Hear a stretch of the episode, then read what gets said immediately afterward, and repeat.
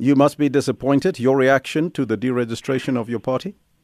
On the contrary, no. We're not um, surprised at all. We expected this uh, decision. In fact, we anticipated that the electoral court will not hear our um, appeal because it has been quite hostile and very, very, very biased. Um, we have then gone ahead to, in fact, uh, organize a special policy conference for the end of the month, on the 30th of this month in Durban. Black First Land First will have a special policy conference to basically chart the way forward. We are highly, we are highly determined to make sure that the enemies of the black agenda, who have been uh, relentless in trying to get us out of the political arena, do not succeed. So it is a Pyrrhic victory, really. It's a temporary setback. Uh, we are a revolutionary movement. We expect these sort of things. And we understand very well that the whole constitutional dispensation and the legal framework of South Africa, uh, authored in 1994, is anti black. Uh, you're not allowed to uh, be black in this country. It's a white country. That's why black people are landless.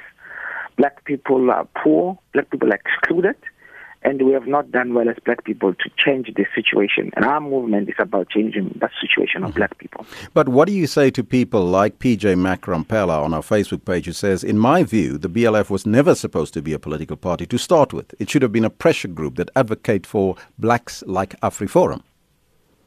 You see, those people don't understand the uh, architecture of South African politics and law.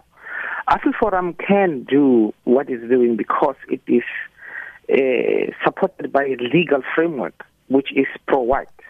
Not only that, the whole uh, economic system is pro-white too, and that's why AfriForum, by the way, is, is supported by uh, the white working class, which has always been privileged. But essentially, AfriForum can do what it's doing, just like Freedom Front Plus, because the law, the political arrangement is pro-white. People don't understand that.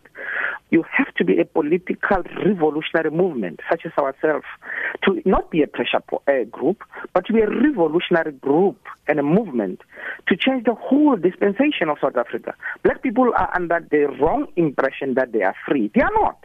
Uh, that is why, I mean, even your own rugby team does not reflect you. Mm. The economy does not reflect you the even parliament itself is totally, uh, if you like, disabled to push a black agenda because we are under this wrong impression somehow that oh we're just equal now we are free. We are not free. Uh, that is why we are banned. How how do how do black people explain that a racist whites only organization called Freedom Front Plus can get a blacks only organization banned if you think it's not about politics, it's not about law and about revolution. Black people are really, in my view, unfortunately, uh, have allowed themselves to be tamed and to be deceived by a democratic dispensation which is inherently anti black, in fact. Mm-hmm. Now, the basis for the deregistration here is that your party was only open to black people. So, how do you then intend to remedy this IEC constitutional deviance and perhaps re registering again?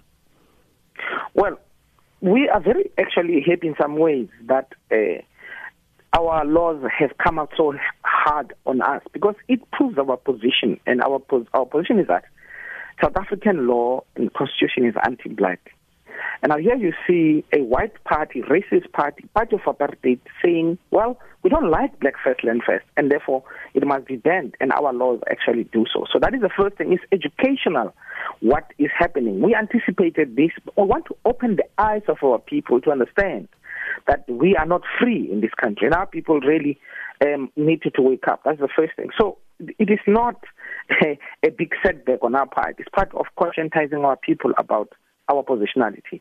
We are looking at three options. We have a as Black First Land First.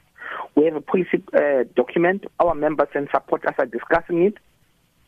We will look at a number of uh, uh, moves way forward, but we mm-hmm. are. There's a big, big uh, desire to maintain Black First Land First in the political yes. arena. But now, we don't want these races to yes. be, to get out, us out so easily. But now, Andile, the BLF participated in the 2019 elections. You only managed about 20,000 votes, and you failed to secure a seat in Parliament. Is there perhaps still a future for your movement? there's a big future. 20,000 people whose votes were not stolen. We are very clear. We have a big report to ourselves where we analyzed what happened in the elections. We we we know our our, our votes were stolen. That's the first thing.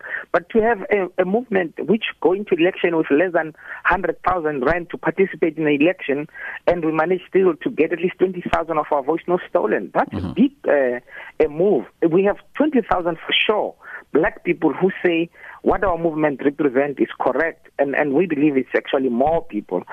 Ask any other of those parties how much they spend. Not a single of the top three parties spent less than 300 million rand in the last elections. So if you take rand by rand, you'll be surprised how well we have done yes. Andile, I thank you so much for your time. That was the BLF President, Andile Mngxitama.